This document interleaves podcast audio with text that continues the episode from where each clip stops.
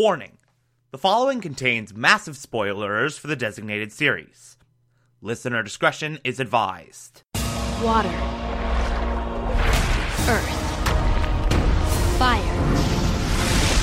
Air. You're listening to the Television Archive, lived together in harmony. the show where we, the television loving hordes of the internet, take a deep dive into Only what used to be in our beloved all My name is. Thomas Clark, and this is Avatar The Last. Airbender and the Legend of and My brother and I discovered the new Avatar, an airbender named Aang. And although his airbending skills are great, he has a lot to learn before he's ready to save anyone. But I believe Aang can save the world.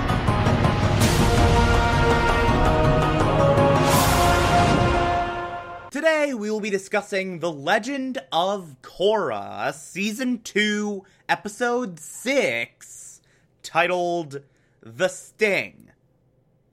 Okay, so just like yesterday's episode, this is fine.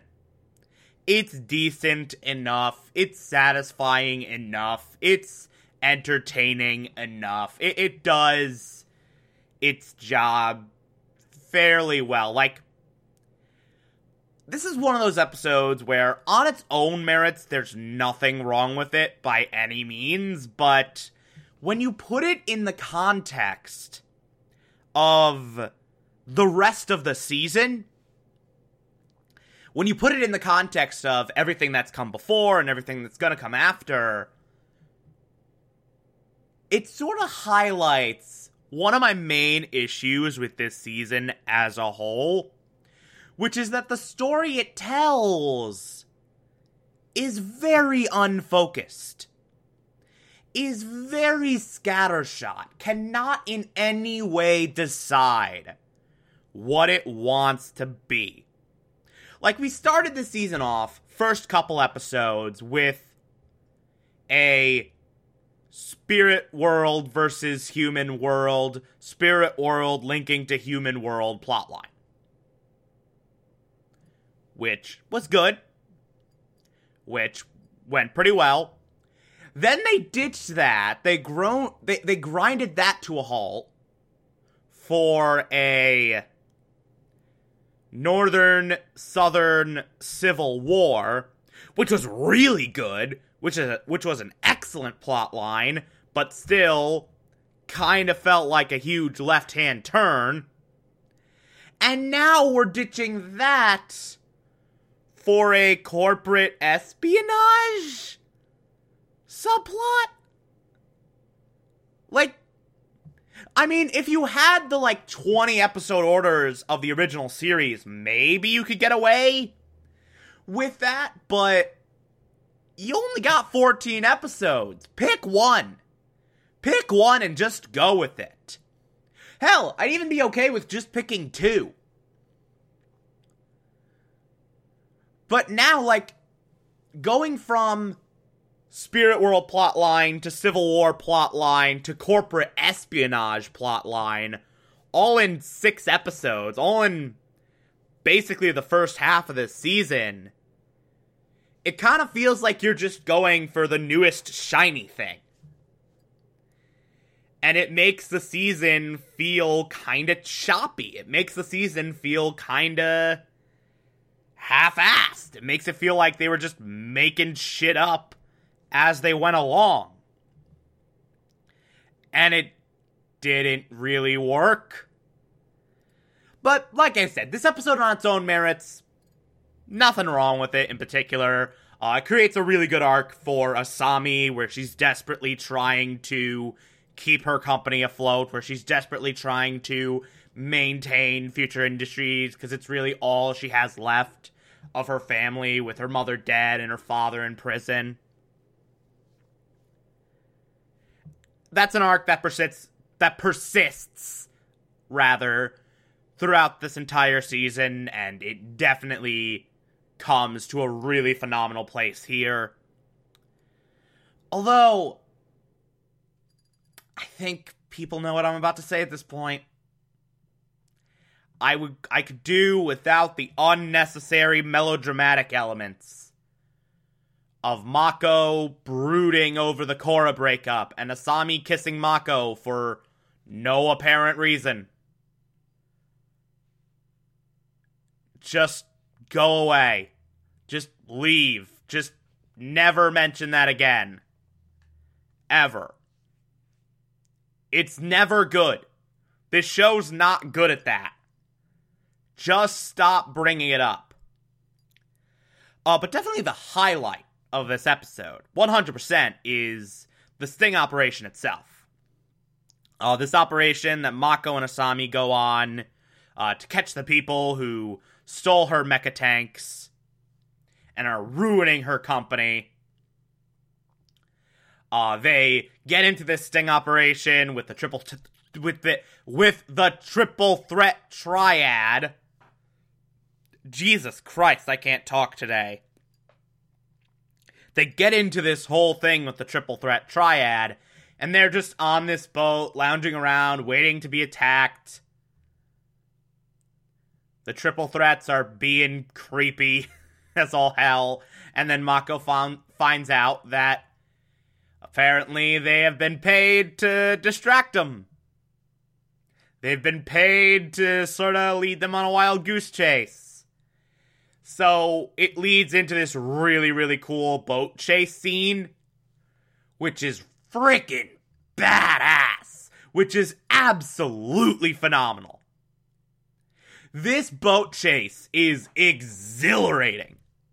It is so freaking cool. And I love everything about it. Uh, especially when Asami, like, navigates in between those two oncoming boats and the triads just smash into one of them because they can't maneuver for shit. That was badass. But of course, this leads to all of Asami's mecha tanks being stolen. And now she's totally 100% ruined. And that sucks. that really, really sucks. It is a very, very low moment for that particular character. But who swoops in at the last minute to save her company? Varrick. And who did the remote detonators belong to? Varrick. Which is a really, really cool plot twist. So, Mako visits Bolin on the set of Nuktuk, and he sees the pyrotechnics and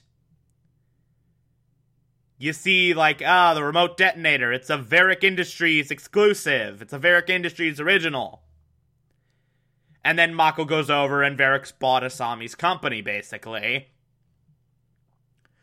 so Varrick did the bombings Varrick bombed the cultural center. Varrick bombed the mecha tank ship. Vera, v- Vera, Varrick. De- the bit, bit. I'm having a stroke today. Varrick stole all the mecha tanks, all to buy Future Industries. Interesting interesting cog in this proverbial machine. Hmm. Hmm. Hmm.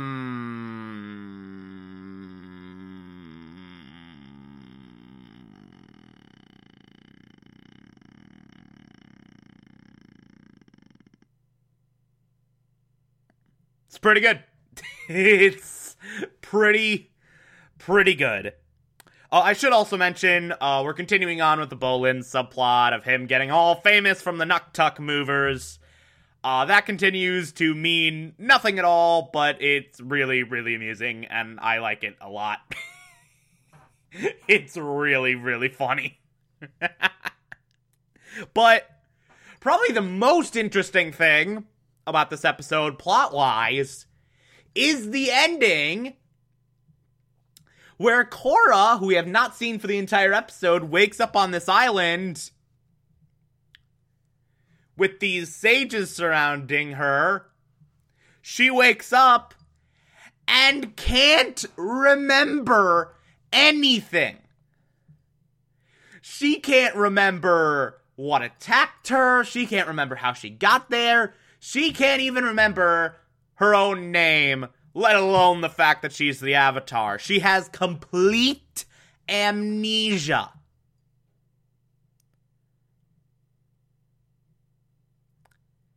So we'll talk about where that goes tomorrow, but uh damn.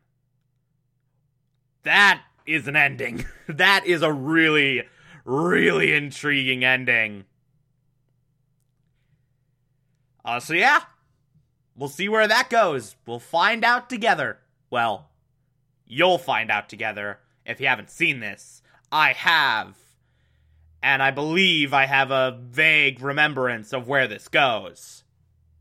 But you, you have to you have to find out on your own. We're doing this tomorrow. That, that that's what that's what this is. That that's what I'm saying here. Like we're we're talking about what happens with this tomorrow. Shut up. Stop questioning my words. If you like this, favorite the podcast, anchor.fm slash TV archive, so that you can be here every single Monday through Friday as I go through every single episode of this and other shows. And you can find it on pretty much whatever podcatcher app you prefer. Feel free to call in as well. It's as simple as just a push of a button on the Anchor app. I will play those on the show from time to time if you feel so inclined to send those in. Follow me on Twitter and Instagram, TomTom4468, and support the show. Patreon.com slash Thomas Clark. Pledge just a dollar a month. I appreciate everything I get through there. Or, if that doesn't work for you, you can also support this show directly via Anchor. I appreciate that as well. Tomorrow we will be discussing The Legend of Korra Season 2, Episode 7. Talk to you then.